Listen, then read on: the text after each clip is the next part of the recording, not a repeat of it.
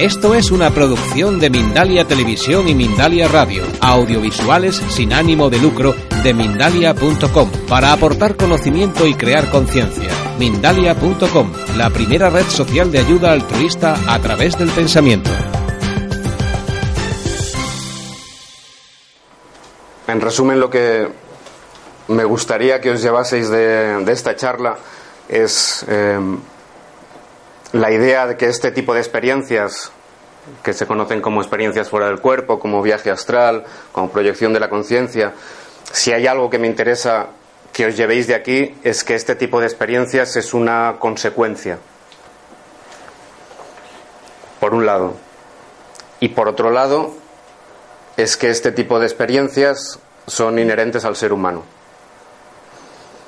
Este tipo de experiencias no es algo que se tenga que buscar de forma externa o que se tenga que forjar algo para que sean esas experiencias y acontezcan. Este tipo de experiencias, las experiencias fuera del cuerpo, un viaje astral, proyección de la conciencia, es una consecuencia del estado energético de ese cuerpo que es capaz de acceder a este tipo de experiencias. Y ese cuerpo energético es inherente al ser humano. Todas las personas que estamos en esta sala poseemos ese vehículo. Y si eso es así, que este vehículo acceda a este tipo de experiencias solamente pasa por activar este vehículo. A veces, si habéis oído hablar de este, de este campo, hay una incisión bastante importante sobre qué técnica es la necesaria para que este tipo de experiencias acontezcan. Si habéis leído algo sobre el tema, veréis que técnicas encontráis decenas, cientos de técnicas que sugieren que aplicándose la experiencia acontece. Si eso fuese así, si, una técnica fuese la responsable del acceso a este tipo de experiencias, entonces aplicada a cualquier persona funcionaría. Y sin embargo no es así, con lo que tiene que haber otras variables por ahí que condicionen realmente la experiencia. Esas variables son las que determinan que el cuerpo que es capaz de acceder a este tipo de experiencias esté operativo. Vale. Es posible que hayáis eh, escuchado o oído diferentes nombres o diferentes fórmulas para denominar a este tipo de experiencias. Personalmente me decanto por experiencia fuera del cuerpo, a pesar de que ni siquiera este término, desde mi punto de vista, se ajusta a lo que es. Descarto sobre todo los términos viaje astral, por ejemplo, porque eh, arrastran unas connotaciones que distan mucho, desde mi punto de vista, de lo que es la experiencia en sí. A veces el término viaje astral sugiere que es un, de entrada un desplazamiento y poco menos que por mm, el cosmos o algo así, que son relatos que van muy acordes a mucha literatura que se puede leer sobre este campo. Si acaso este tipo de desplazamientos es lo menos importante de la experiencia en sí. De la misma manera que nosotros cuando hacemos un viaje a cualquier sitio no es el trayecto lo que vamos a describir después una vez hayamos regresado. En todo caso será el objetivo, ¿no? Allá donde vayamos, si yo voy a Galicia, pues será lo que haga yo en Galicia, lo que sea importante, no el trayecto. Y este tipo de, nomenclatura a veces arrastra unas ideas mm, que distan muchísimo de lo que es la experiencia en sí. Vale, empezamos por aquí. Y acompañando a este tipo de experiencias se escucha también hablar sobre el término al cual nos referimos a ese vehículo que es capaz de experimentarlas. Viajero astral, cuerpo astral, alma. Desde aquí vamos a sugerir, vamos a sugerir decantarnos por el término doble o cuerpo energético, porque desde mi punto de vista es un término que se acerca más a lo que es ese vehículo que es capaz de acceder a este tipo de experiencias. Doble, simplemente porque cuando se tiene este tipo de experiencias muchas veces la percepción que se puede tener de este tipo de vehículo es que es una réplica del cuerpo físico y cuerpo energético porque en el fondo lo que es es eso. Es un sistema energético inherente al ser humano por donde circulan unos contenidos que permiten un trabajo. Y este tipo de trabajo es la experiencia fuera del cuerpo. Vale. Aclarado esto, vamos a empezar con, con materia. Vale. Me interesa empezar eh, la charla desde un espacio en el cual se pueda entender que este vehículo que es capaz de acceder a este tipo de experiencias es algo inherente al ser humano. Y para acercarnos, algo que tenemos así como mucho más cercano, eh, es por ejemplo Mm, el auge, por ejemplo, que está teniendo ahora las terapias de Reiki, por ejemplo, de imposición de manos, ¿verdad? Que parece que hay un aumento bastante significativo en todo este campo. De hecho, hay hospitales públicos en los cuales ya se está, se está aplicando esta, esta técnica. Eh, en, el Ramón y Cajal, por ejemplo, se está utilizando, en fin. ¿Por qué pongo este ejemplo empezando? ¿Por qué pongo el ejemplo del Reiki para empezar a describir este proceso, estas acciones a las cuales eh, vamos a dedicar este tiempo? Si atendemos a cómo sucede este tipo de terapias que están contrastadas y de hecho se están poniendo en práctica, si atendemos a este tipo de prácticas, vemos que hay algo desde el terapeuta que afecta al paciente desde un espacio que no es el espacio físico habitual. Y esa práctica tiene unas consecuencias visibles. Si nos paramos a pensar un poquito qué es lo que está pasando ahí, fácilmente, o entiendo que fácilmente podemos llegar a la conclusión de que hay un sistema no visible que está afectando a otro sistema no visible. Hasta aquí estamos de acuerdo, ¿no? Más o menos. ¿Sí? Vale. Si esto es así, si esto es así, podemos entender que debe haber una estructura interna propia de la persona que es capaz de modular otros espacios sutiles de otras personas.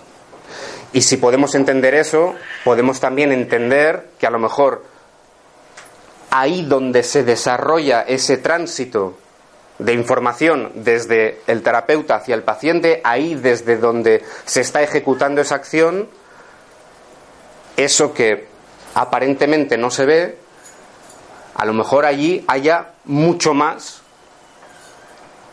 que tampoco se vea. Vale.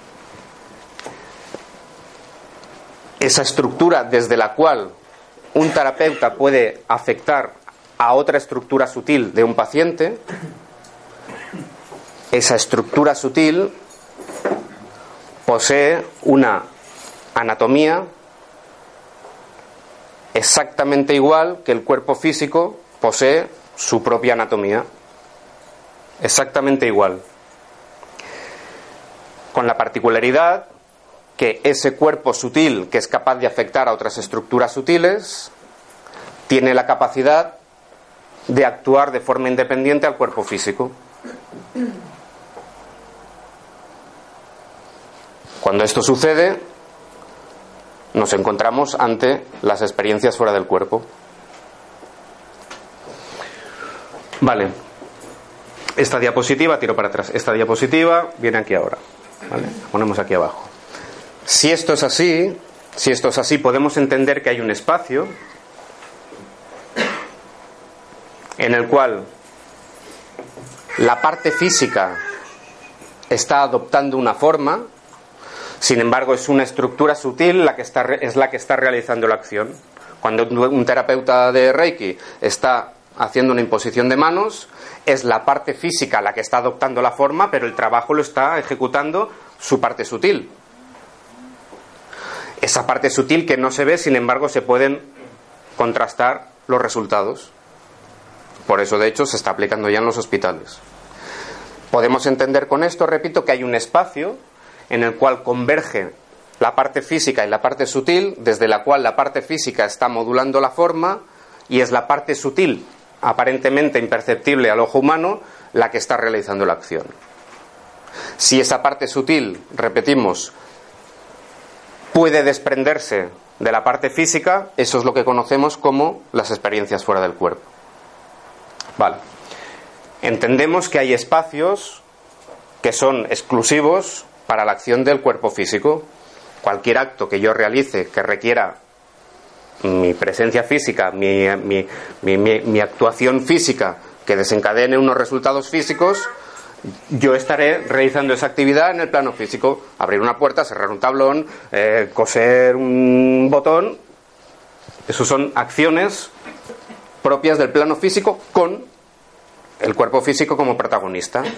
Entendemos que hay un espacio común, como en las terapias de Reiki, donde convergen los dos vehículos, y los dos vehículos es importante que estén ahí, tanto el físico como el sutil.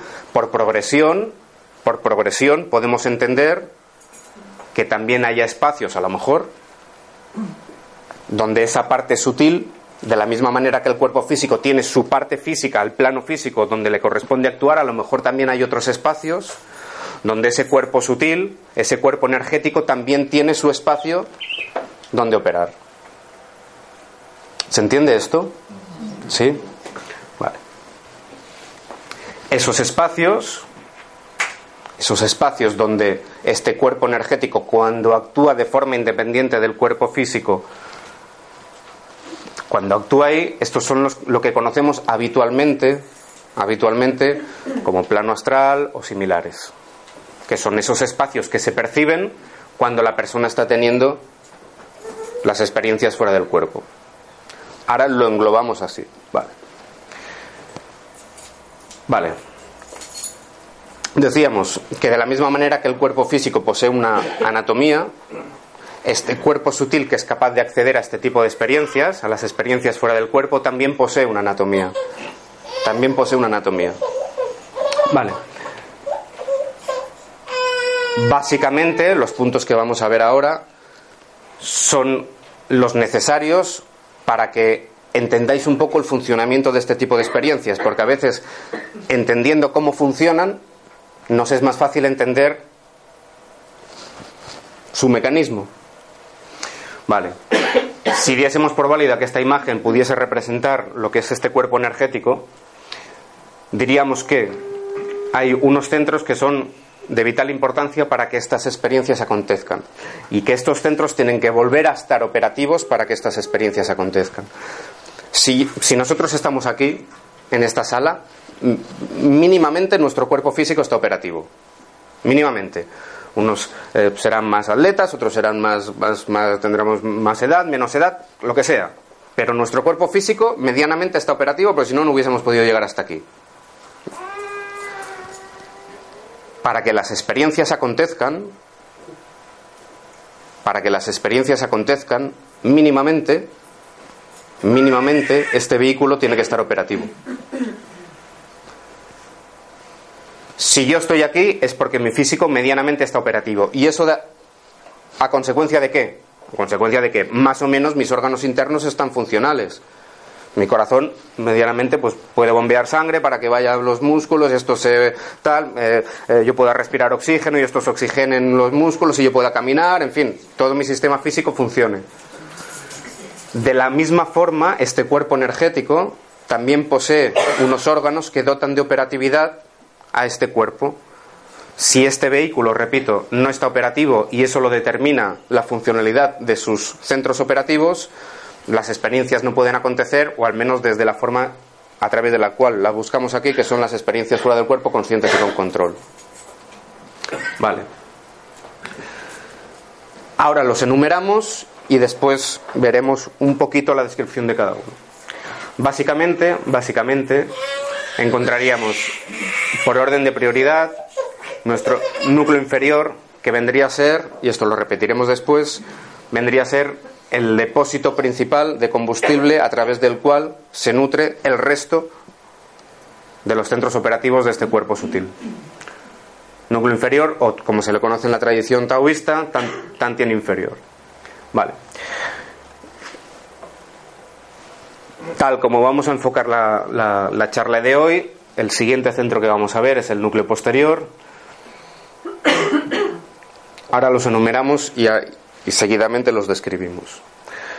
Tras eso veremos la funcionalidad del núcleo superior y tras eso veremos la funcionalidad del núcleo medio. Canal interno, puerta de la vida y zona Migmen, pasaremos de puntillas, más que nada por el tiempo. Vale. Con esta diapositiva lo que me interesa que quede claro es que hay una estructura anatómica, morfológica de este vehículo sutil que es la responsable de que este vehículo esté operativo y con ello las experiencias acontezcan. Si esto no está operativo, si los órganos internos del cuerpo energético no están operativos, las experiencias conscientes y con control no acontecen. Vale. Núcleo inferior o tantieme inferior. Decíamos, esto viene a ser como el depósito de combustible. Si hacemos la comparación de un vehículo a motor, ya podemos tener el coche más espectacular que nos imaginemos, que si en el depósito de combustible no hay combustible, aquello no funciona. Ya puede ser el coche que sea, o el avión que sea, o lo que sea. Si no hay combustible, aquello no funciona. Este símil es válido para este cuerpo sutil. Si no hay potencia, si no hay un incremento, si no nutrimos al núcleo inferior de alguna manera para que tenga mayor potencia, mayores recursos disponibles, este vehículo difícilmente se pondrá en marcha. Con lo que entendemos que es un centro vital al cual hay que prestar atención y enfocar gran parte del trabajo que se quiera hacer en nutrir este, este centro energético. Vale. Aquí veríamos, lo que, lo que intentamos ilustrar desde aquí es que este núcleo inferior ahora mismo no sabemos cómo lo tenemos. No sabemos si estamos a un nivel elemental disponible de energía en nuestro núcleo inferior y hablo de energía y hablo de energía como, como, como eh, la capacidad de producir un trabajo y entendiendo como trabajo la experiencia fuera del cuerpo. Hablamos de energía porque realmente es algo que utilizo para generar un trabajo entendiendo como trabajo la experiencia fuera del cuerpo. No sabemos ahora mismo si nuestro núcleo inferior está en un nivel elemental, en un nivel medio o en un nivel alto. ¿Esto qué quiere decir? Quiere decir que el trabajo que se haga para dotar a este centro energético de la potencia necesaria para que las experiencias acontezcan, para cada persona puede variar. De hecho, varía. Vale. Pero en el momento que esto logra un nivel óptimo y necesario, lo que se genera es un ascenso de estos nutrientes hacia los demás centros responsables de las experiencias fuera del cuerpo. Cuando el núcleo inferior está operativo, eso genera que los demás centros asociados se nutran. ¿Se entiende esto? ¿Sí? Vale. Seguimos. Núcleo posterior. ¿De qué es responsable el núcleo posterior?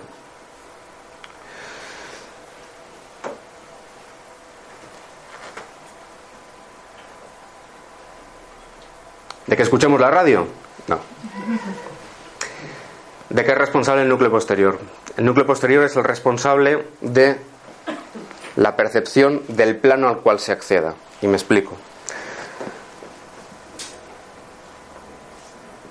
Si algunos de vosotros, que algunos de los que estáis aquí me consta que ya habéis tenido experiencias fuera del cuerpo, o los que no hayáis tenido, las que no hayáis tenido experiencias fuera del cuerpo, habéis oído hablar de ello, es posible que hayáis escuchado relatos en los cuales la persona se va, a dormir, se acuesta y desde ese mismo sitio donde se ha ido a dormir acontece la experiencia y percibe un plano que a veces es muy parecido al plano físico, otras veces es un plano distinto, sin embargo no ha habido ningún traslado.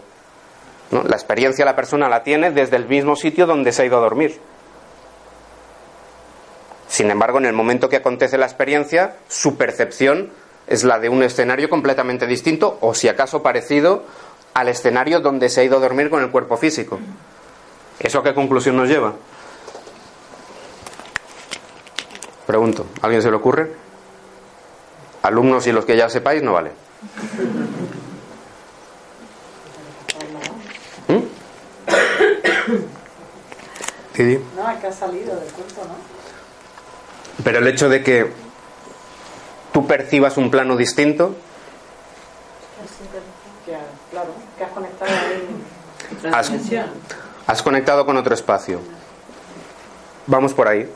La idea es que entendamos que si eso es así, a la fuerza nos tiene que llevar a la conclusión de que los planos coexisten.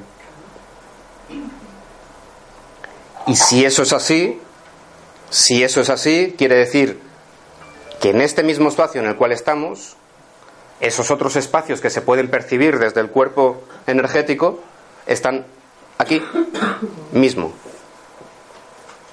Y todo aquello que pueda ser que esté aconteciendo en esos planos de realidad alternativa a los cuales se puede acceder a través de las experiencias fuera del cuerpo, está sucediendo ahora mismo, aquí mismo. A la fuerza. A la fuerza. Por lo tanto, que yo perciba un plano u otro, ¿de qué depende? Si a través de este tipo de experiencias es posible acceder a diferentes niveles de operatividad, a diferentes planos de experimentación, ¿qué es lo que determina que yo acceda a uno u otro? Que sintonices un plano u otro. Este Núcleo posterior, desde la tradición tolteca se conoce como punto de encaje, lo que genera es la sintonización de un plano u otro. La sintonización de un plano u otro. Si entendemos que los planos coexisten, si entendemos que los planos coexisten, tiene que haber algo que determine que yo perciba uno u otro. Y el responsable de ello es el núcleo posterior o punto de encaje, como se conoce en la tradición tolteca. ¿Cómo funciona? A modo de sintonizador. Para entendernos. Vale, ¿y desde, desde dónde eh, sintonizas? Es decir, de acuerdo, esto será el dial, pero ¿desde dónde sintonizas? Vale. Esto pretende pretende ilustrar pretende ilustrar. Es otra forma de ver la ubicación del núcleo posterior o punto de encaje. Este espacio en el cual está metido el muñequito este lo que intenta expresar, que obviamente no es así, intenta representar nuestro espacio donde allí también somos y que este núcleo posterior, perdón, este núcleo posterior, a pesar de que aparenta estar fuera de nuestro cuerpo, no deja de formar parte de nuestro cuerpo. Porque está en una zona en la cual nosotros también somos ahí, a pesar de que el núcleo del ser parece que por densidad parece que se le otorga solamente el espacio del físico. No, no. Es todo este espacio, ¿vale? Para intentar explicar eh, este punto sobre eh, el que nos estamos apoyando acerca de que los planos coexisten, imaginémonos, imaginémonos, y solamente es una imaginación, aquí sí que imaginémonos que toda la información que podamos percibir nosotros ahora de este plano físico, imaginémonos que está contenida en filamentos de información de color amarillo. No es así. Imaginémonoslo. Es para poder dar una explicación de cómo funciona el núcleo posterior. E imaginemos que toda la información que pudiera ser captada, la información que muestra un plano de experimentación paralelo, es decir, un plano, un escenario al cual se puede acceder mediante las experiencias fuera del cuerpo, es decir, la persona tiene la experiencia y ve un escenario, toda esa información, toda esa información esté contenida en los filamentos de color azul. Y otro plano sea los filamentos de color, ¿cuál he dicho antes? Eh, pues el naranja. Vale. Para entender un poquito cómo funciona, si la posición de este núcleo posterior me está captando única y exclusivamente filamentos de color amarillo, me estará proporcionando la información de uno de los planos. Si este núcleo posterior se mueve y codifica información de otros colores, que no va con colores ni mucho menos, es simplemente para ilustrar el funcionamiento. Si, si, si existe un desplazamiento ahí y permite captar información de filamentos azules, me estará mostrando la información de ese plano en concreto. Por eso funciona como un dial. La posición de este núcleo es lo que determina lo que yo esté percibiendo. Y lo que yo esté percibiendo viene dado por los canales de percepción de cada uno de los vehículos que yo estoy utilizando en cada momento. Yo estoy utilizando ahora los canales de percepción del físico, que es a través de los ojos físicos. Dentro de las experiencias fuera del cuerpo, a pesar de que haya una apariencia de globos oculares, allí no hay globos oculares. Ni hay tendones, ni hay huesos, ni hay sistema sanguíneo. Se le llama doble porque es una réplica, es una apariencia. Sin embargo, tiene sus propios canales de percepción. Y a través de esos canales de percepción será lo que yo vea en base a la ubicación del núcleo posterior. Si el núcleo posterior está codificando eh, mm, eh, la información de los filamentos amarillos, yo estaré viendo ese plano. Si este núcleo posterior está captando la información de los filamentos de color azul, estaré captando plano físico. ¿Se entiende más o menos? ¿Sí? Sí. ¿Y siempre todo el mundo tenemos el mismo espacio? Por ejemplo, sí. ese que han puesto el sí. muñequito. Sí. Eh, si captamos un, eh, una sintonía, digamos, un, plano, no captamos el otro, no se puede captar todos a la vez, Vale, todos. mm, o varios. Imagínate que si los filamentos de color azul son los que muestran el plano físico y los filamentos de color amarillo son los que muestran el, el plano inmediatamente superior, si mi núcleo posterior está ubicado en un espacio donde convergen solamente filamentos azules, yo estoy percibiendo plano físico. Cuando este, este, este núcleo posterior ejecuta un movimiento, por poco que sea, por poco que sea, es posible que deje de pasar un filamento, estamos hablando hipotéticamente de números, deja de pasar un filamento azul y empieza a pasar un filamento amarillo. Si empieza a pasar un filamento amarillo, yo estoy captando esa información. ¿Qué sucede? Que si, para poner un ejemplo, imaginemos que estamos hablando de miles de millones de filamentos. Si este núcleo posterior se mueve a tal punto que empiezan a pasar diversos filamentos que no corresponden a este plano, esto, por ejemplo, es lo que sucede cuando, si habéis hecho algún ejercicio, que es si habéis hecho algún tipo de terapia o algún tipo de curso eh, eh, en el que trabajáis en los sistemas sutiles, si habéis percibido alguna vez algún tipo de energía, algún contorno de las personas, eso es consecuencia de esto. Eso es consecuencia del movimiento del núcleo posterior, porque esa información que tú estás captando no es visible al ojo humano, corresponde a otro espacio y ese espacio puede ser percibido a través de los canales de percepción del doble, porque es el que es capaz de percibir esos otros espacios. ¿Me explico? Sí, sí es posible. Es posible. ¿Qué sucede? Que cuando el núcleo posterior ejecuta un movimiento tan importante que deja de pasar cualquier tipo de filamento de información de plano físico, obliga a emerger a otro vehículo que sea capaz de interpretar esa información. Y con ello se generan experiencias fuera del cuerpo. ¿Se va entendiendo más o menos? Sí. Dígame. Puedes, perdón, puedes sintonizar tú en este sintonizador conscientemente el canal que quieres utilizar. Sí, y ahí vamos. Hemos visto núcleo inferior, depósito de combustible, hemos visto núcleo posterior, sintonizador, dial. ¿De qué manera hacemos esto? ¿De qué manera buscamos el plano al cual nos interesaría el acceso? A través del núcleo superior. El núcleo superior sería el encargado de fijar la orden del movimiento del núcleo posterior. Desde el núcleo superior es el centro desde el cual se da, se da la directriz para que el núcleo posterior se mueva a donde se necesite. ¿Se entiende?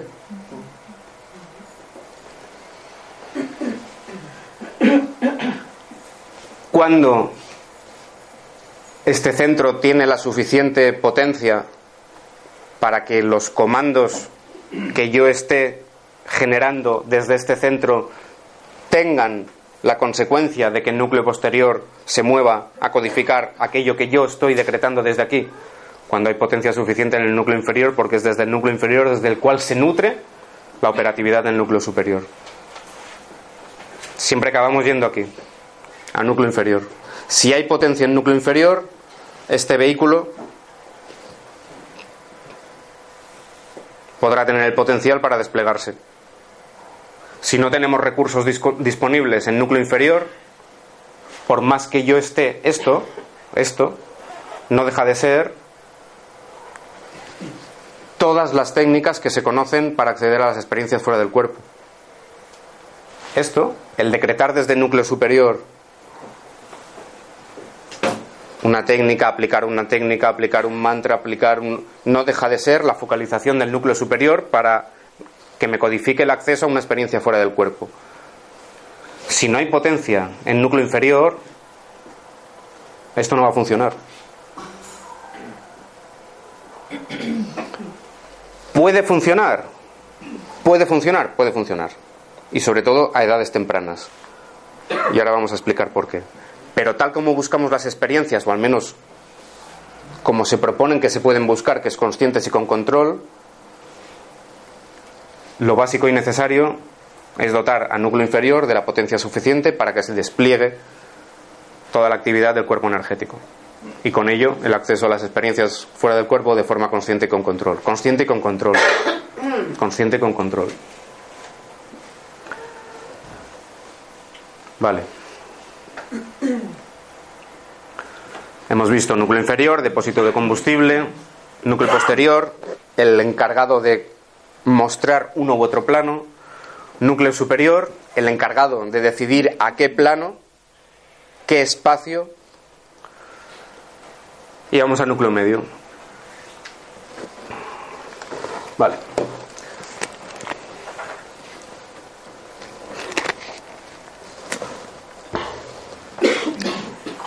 Si, os fijáis en, vuestra acción del día a día, veréis que hay unas, prioridades, unos, unas, unas, preferencias, unos gustos a la hora de reuniros con amigos, a la hora de ir a visitar según qué sitios, a la hora de...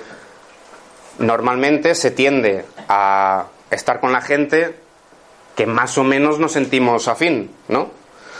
Solemos ir a visitar espacios que más o menos, más o menos nos sintamos bien, que nos gusten por nuestras afinidades, por nuestras prioridades, por lo que sea, por lo que sea. Esto, para entenderlo, vendría a ser, hablando así un poco a grosso modo, como si voy donde, donde mi vibración es afín, ¿no? Donde vibro, ahí, ahí donde me siento bien, ahí es donde voy o las amistades que tengo.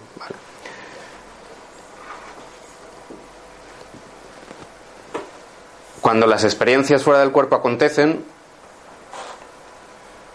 esto se pone de manifiesto sin posibilidad de maquillarlo.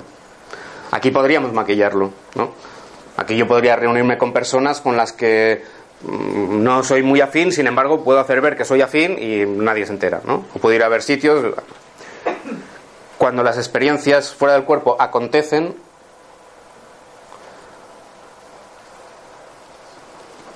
acontecen en los espacios sobre los cuales yo tengo una vibración afín.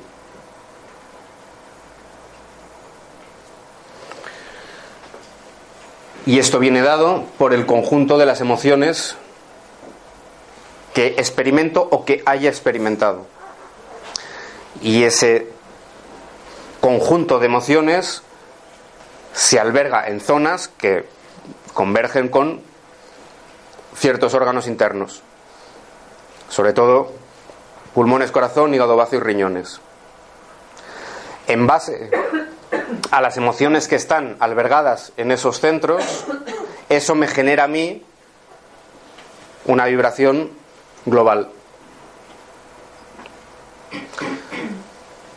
Si podemos dar por válida la idea que cada uno de los planos de experimentación a los cuales el cuerpo energético puede acceder tiene también su propia frecuencia, allá donde yo vibre,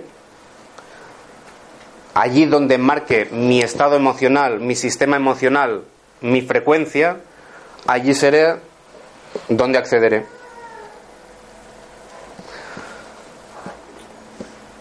Podemos entender que de la misma manera que en el plano físico existen multitudes de espacios vibracionales, si viniese, bajase ahora mismo un, un extraterrestre y nos preguntase, oye, ¿y el, aquí en la Tierra qué tal? ¿Bien? Bueno, sí o no, depende de dónde enfoques. Si enfocas en una zona de conflicto, pues ahora mismo te diré que no. Si enfocas en una zona eh, armoniosa, eh, te diré que sí. Hay ahora mismo de todos los colores. Dentro de los planos de experimentación a los cuales se puede acceder mediante las experiencias fuera del cuerpo sucede exactamente lo mismo. De cada uno de los planos a los cuales se puede acceder, existen, de la misma manera que en el plano físico existen, zonas, espacios regidos por una vibración u otra. Accederé a un espacio o a otro en base a lo que dicte mi estado interno. Con esto podemos entender que uno de los pilares fundamentales sobre los cuales tenemos que tener un especial control es mi estado emocional. Porque de él se deriva el acceso a un tipo de experiencias o a otras. Por supuestísimo, tomando como base que si no nutrimos núcleo inferior,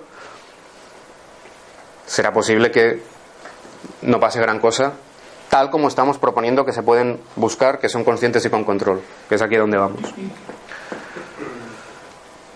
Si de mis emociones que se albergan en estos órganos internos a mí me genera una vibración de este rango, de un plano en concreto, accederé al espacio donde sea fin. ¿Se entiende esto? Sí. Vale.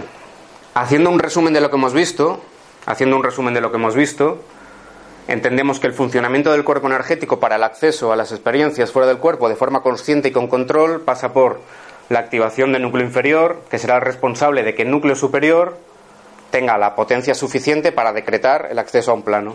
Y de ese plano será codificado por núcleo posterior. Y de ese rango de posibilidades de ese plano, yo accederé justo al que dictamine mi núcleo medio.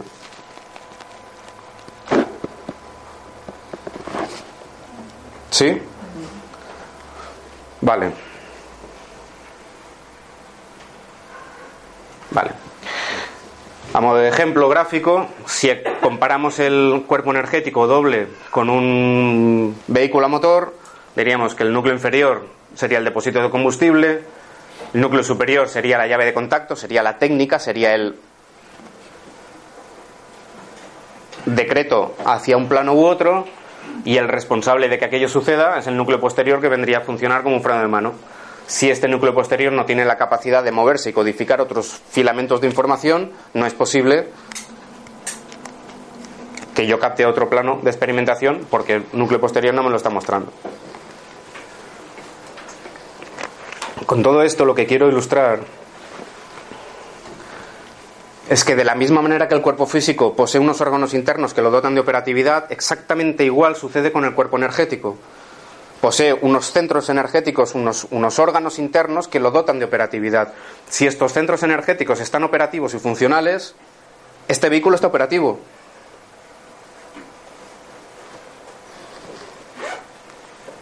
Y la consecuencia de ello es el acceso a los planos de experimentación que le corresponden. No es más. No es más. No es más. No es fácil. Pero no es más que esto.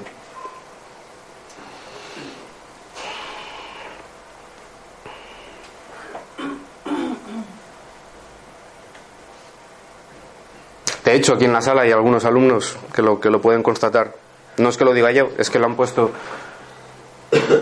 lo han puesto en práctica y, y- y- y personas que no habían tenido experiencias nunca. Nunca. Vale. Si decimos que esto, si decimos que esto es una capacidad inherente a todo ser humano, aquí hay algo que no me cuadra. ¿Cómo es posible que se tenga que aplicar un método para generar estas experiencias si estas experiencias son inherentes al ser humano? No tendría ninguna lógica. Vale. Lo que, lo que sucede es que hemos aprendido a desaprender. Este tipo de experiencias en, en los bebés y en los niños es muy frecuente. Muy frecuente. Muy frecuente. ¿Por qué? Vale, explicaremos por qué. Vamos a ver eh,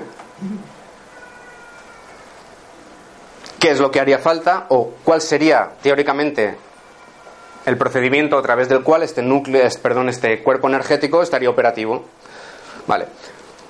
Siempre veréis que me voy a apoyar en, en- en las comparaciones con el cuerpo físico, en las comparaciones con el plano físico, porque no es tan distinto.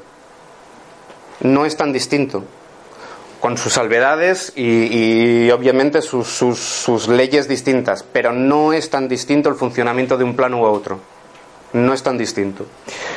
De la misma manera que en el cuerpo físico se nutre y su nutrición es lo que permite que esté operativo, ¿no? Yo ingiero comida, respiro eh, aire que se descompone en los pulmones y esto riegan con oxígeno las, la sangre ta, ta, ta, y, y nutre los... ¿no?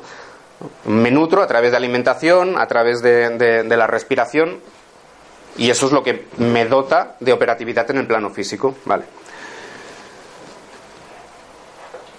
De la misma forma, este vehículo, este cuerpo energético, también posee sus vías de nutrición. ¿Cuáles son estas? Inicialmente, de la misma manera que en el cuerpo físico tenemos las fosas nasales, para hacer un- un- un- un- una comparación, desde este cuerpo energético hay una zona ubicada entre la L2 y la L3, que se le conoce como la, como la puerta de la vida, que está dentro de la zona Mingmen, que en comparación al cuerpo físico vendría a ser su nariz. ¿Que está en la espalda? Sí, vale, queda raro, pero está ahí. ¿Y cuál es el funcionamiento? De la misma manera que yo inhalo y nutro los pulmones de aire y de este lo descompone en oxígeno, ta, ta, ta, ta, desde aquí, desde Puerta de la Vida, lo natural sería que de la misma forma que el cuerpo físico inhala aire y tampoco se ve aquí, dentro de esos planos de experimentación también existen nutrientes que de la misma manera, para entendernos, pueden ser y son inhalados a través de este vehículo. ¿Cómo? A través de Puerta de la Vida. ¿Con qué función? Con la función de nutrir núcleo inferior. Esa es una de las vías. Una. Una. De la misma manera que cuerpo físico también ingiere comida, otra de las vías de nutrición del núcleo inferior es a través del canal interno, canal que está vinculado en su parte descendente con la energía telúrica, que es otra, otro de los tipos de energía de los cuales se nutre núcleo inferior. Vale, una vez núcleo inferior, si estuviese operativo, lo natural sería que nutriese a los centros restantes. ¿Cómo? Nutriendo al núcleo superior. Sin núcleo superior está nutrido, tiene la capacidad de decretar el acceso a uno u otro plano. Si eso es así, núcleo posterior se iría moviendo y codificando los diferentes planos a los cuales por naturaleza nos corresponde estar. Por naturaleza nos corresponde estar. Por naturaleza. Y a través de núcleo medio, de ese plano, accederíamos a un otro, u otro espacio. ¿Qué ha pasado para que esto no sea lo cotidiano? ¿Qué ha pasado para que esto no sea lo cotidiano? Decíamos que en los niños pequeños esto sí es bastante habitual, sí es muy común. ¿Por qué? Porque su núcleo posterior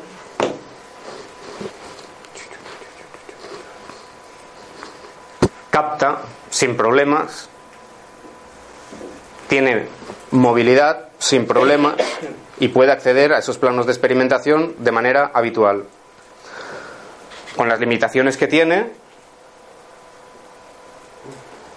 puesto que se está formando a todos los niveles, igual que en este plano. Vale. ¿Qué ha sucedido? ¿Y qué sucede? Que con toda la buena voluntad del mundo, con toda la buena voluntad del mundo, los progenitores, las escuelas, la sociedad, enseña a los peques a que atiendan única y exclusivamente a este plano.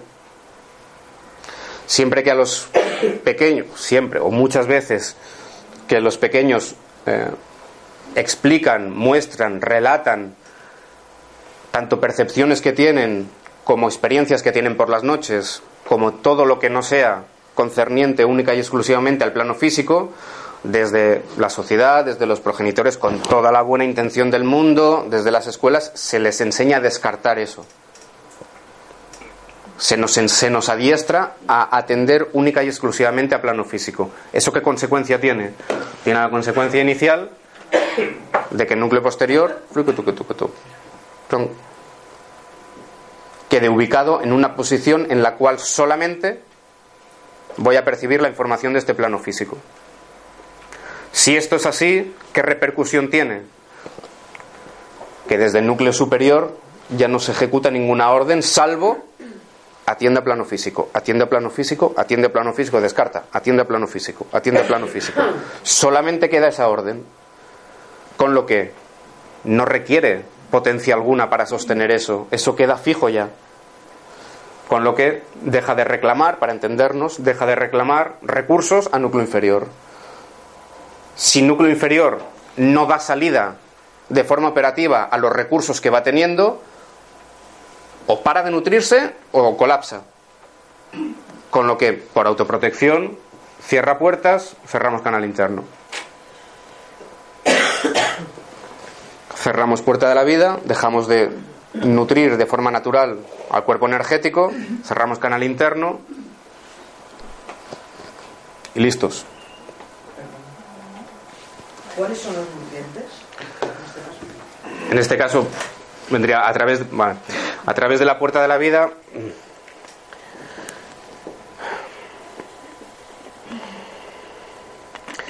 En el, en los cursos lo llamamos el espacio gelatinoso porque es, es como un, es como un, como un,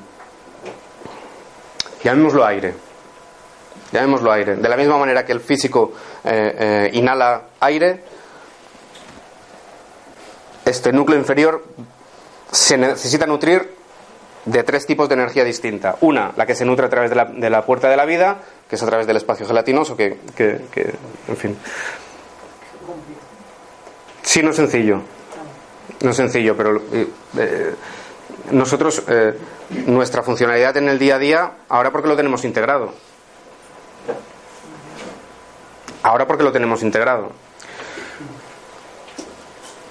Y a través de canal interno sería la energía telúrica. ¿La energía telúrica viene de la Tierra o del aire? O de... La energía telúrica viene de la Tierra. Viene de la Tierra.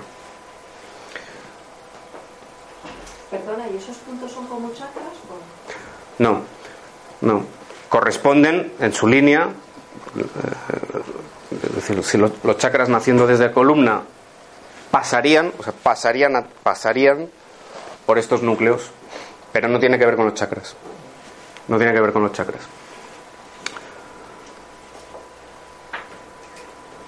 Directamente, indirectamente sí, directamente no. ¿Y hay alguna técnica para nutrir el núcleo inferior? Sí, sí, sí, claro que las hay.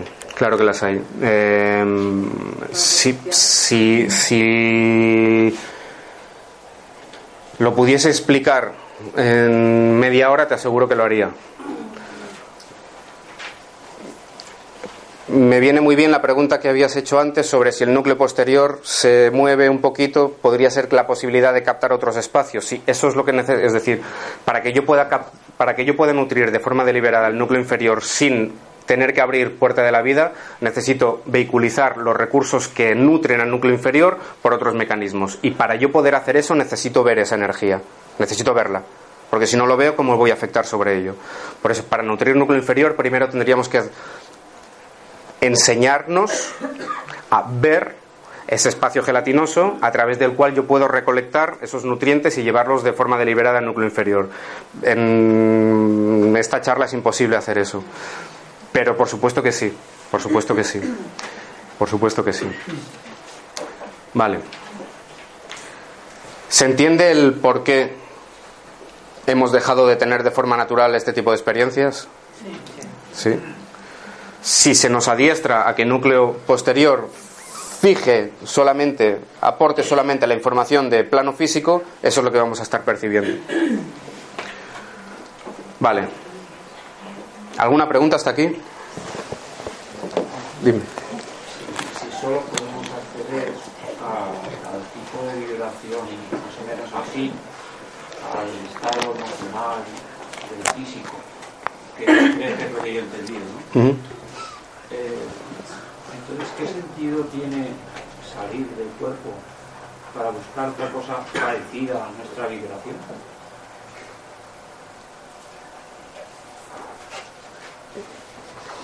No, no buscamos algo parecido. Es decir, lo que una, uno de los objetivos que se proponen a través de este tipo de experiencias es la búsqueda, es la búsqueda de información. Es decir, a través de este tipo de experiencias accedemos a información que, que está vetada. Información propia, información para el desarrollo propio. Información, y, insisto, ¿eh? Eh, cuando hablo de- del acceso a información a través de este tipo de experiencias, no es información en la cual se me diga déjate fluir o ama. No, es información de mañana, coges, vas a este sitio, compras este libro, lo abres por esta página y atiendes a ello. La información así de precisa, ¿eh? Y por aquí lo pueden constatar los alumnos que hay, ¿eh? Siempre propia. Información. Desde, desde aquí solo se propone ir a buscar información propia. Solo. Pero si estás, por ejemplo, en una qué sé, negativa, por el motivo que sea, salir supondría entrar en un sitio tenebroso, no lo sé. Claro, claro, sí, sí. Por eso, al menos desde, desde este método, empezamos el curso con núcleo medio.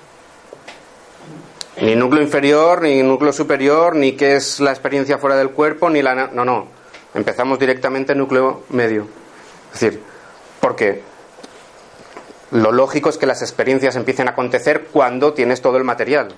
Pero como a veces se desencadenan las experiencias a mitad de curso, yo tengo que garantizar que si acontecen tú vas a acceder a un plano armónico.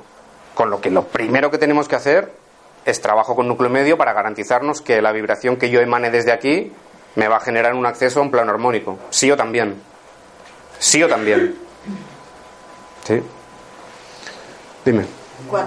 Un poco relacionado. ¿Cómo diferenciamos, lo digo desde mi buena voluntad, ¿eh? Sí, sí. ¿cómo diferenciamos que no estamos en un estado de ensoñación o autohipnosis cuando tienes un, sufres una experiencia de Vale. tipo y otro, cómo puedes acceder a los diferentes planos si no los conoces? Dices, puedo sintonizar un otro, pero si previamente no sabes cuáles son, ¿cómo vas a ir a ellos? Vale.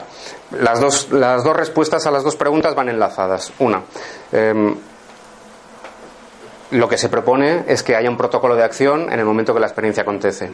Y ese protocolo de acción son una serie de pautas que nos dan la información necesaria como para que yo sepa, sin lugar a dudas, que estoy en una experiencia fuera del cuerpo. A pesar de que la sintomatología que generan las experiencias muchas veces mm, puede ser tan, tan, tan mm, evidente que no cabría duda. Pero por si acaso, por si acaso, generamos un protocolo, aplicamos un protocolo para asegurarnos de que estoy en una experiencia fuera del cuerpo, sí o también. A partir de ahí, ¿cómo accedo a, a los diferentes planos? Lo primero que enseñamos a hacer es, primero accedemos a uno, que es el que llamamos plano réplica, que es el plano inmediatamente superior, superior el plano inmediatamente mm, seguido al plano físico.